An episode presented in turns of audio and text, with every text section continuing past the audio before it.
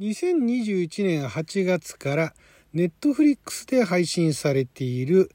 クライムミステリードラマクリックベイト全はちわを見ましたので、その感想をネタバレなしでお届けしていきたいと思います。あなたのじゅうにふんをちょっと拝借。こんにちは、ラジオ神の神ふみかつです。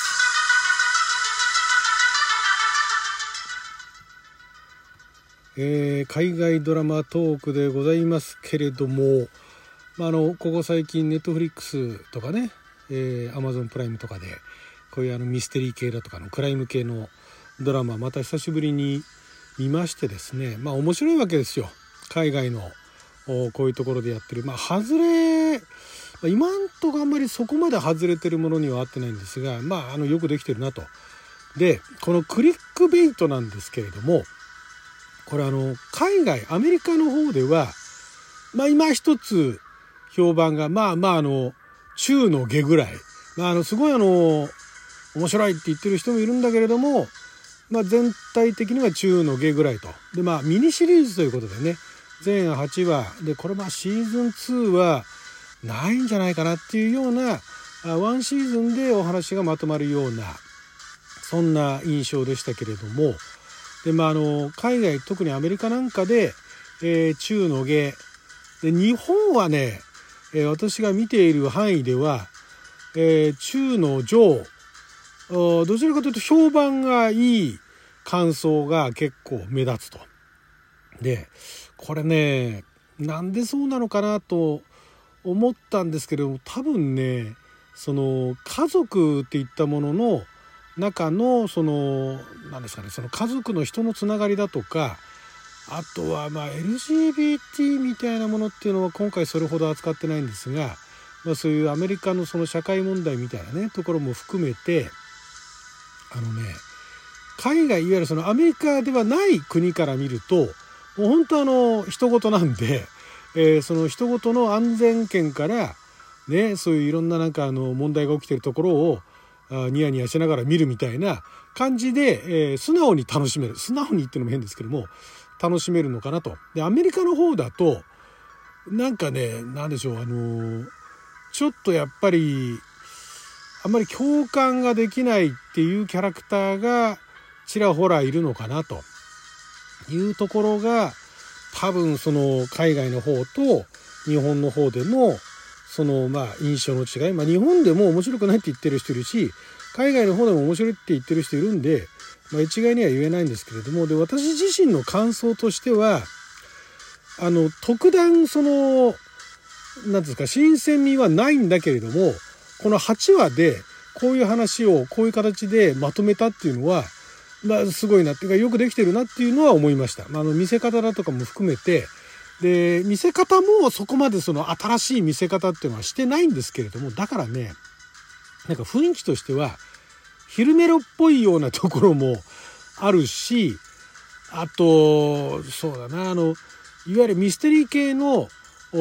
の推理物なんかではよく言われるフレーズとして、あのフーダニットとかハウダニットっていうね、どうやってこの事件が起きたのか、どうやって殺人事件が起きたのか、まあ殺人だったらね、どうやってこの事件が起きたのかで、フーダニットは誰が、えー、犯人なのかっていう、だから誰が犯人なのかを探していく。で、えー、一方その最初からも犯人が分かっているものは、じゃあどうやってこれを、ね、あのこの犯罪をどういう経緯で、まあそこらそこらになるとワイダニットっていうのも関わってくるんですけど、なんでこういうことになったのかっていうところと、で、えー、犯人も分かってるんだけども、それをそのじゃあどうやったら捕まるのかなみたいなところを追っかけていくみたいなね、いうようなところがあるんですが、このドラマはねそのそれぞれフーダニットハウダニットのおいしいところとまでは言いませんけれども、そこのそのトリックというか、その視聴者側が、ね、ミスリードされるようなところをすごいあの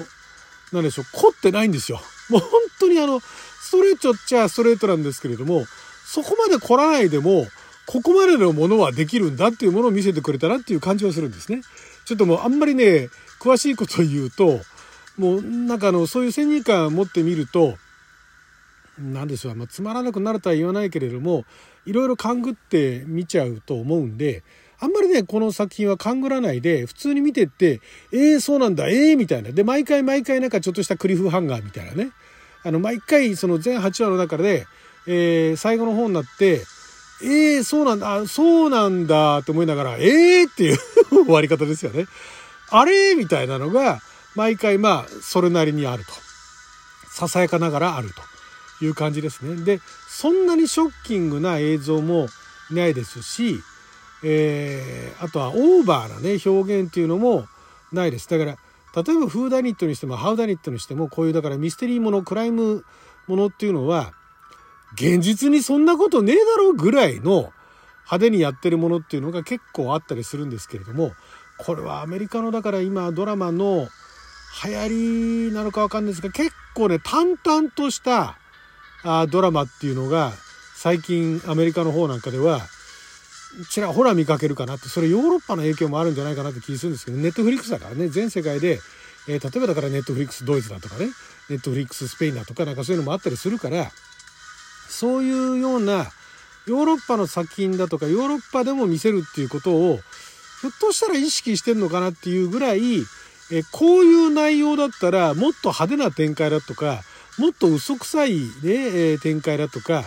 まあ、あの事象自体は嘘くさくないんだけれどもそこにその関わってくる人間たちがかなりオーバーにねあのリアクション取ったりだとか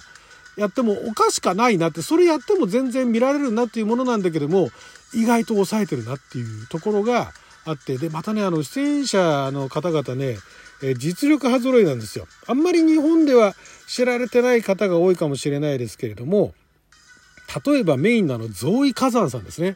ゾーイ・カザン出てんだ。ゾーイ・カザンさん私ねルビー・スパークスっていう彼女が脚本もやって主演もやってる主演って言っていいのかなメインキャストをやってる映画がですから作品大好きで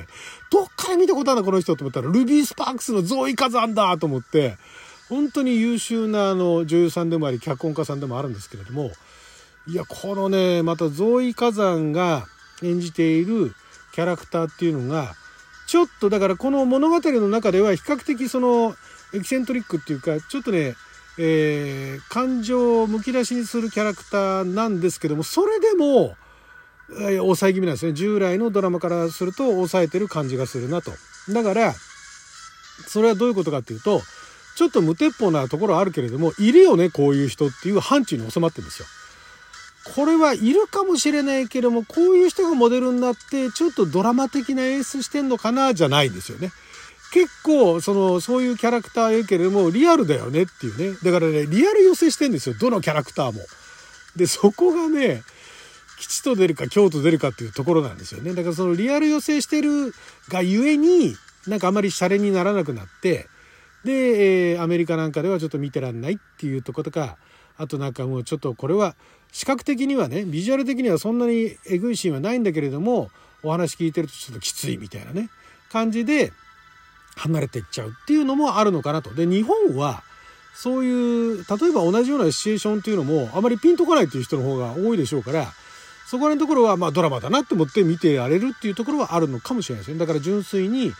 えー、なんでこういう事件が起きてで誰が真犯人なのかみたいなねいうところを純粋に追っかけていくってことになるとはちわっていうその尺がちょうどいいっていうかいっぽんあたりだいたいまたよんじゅうにふんからごじゅうにふんという幅の中でやられてるということで、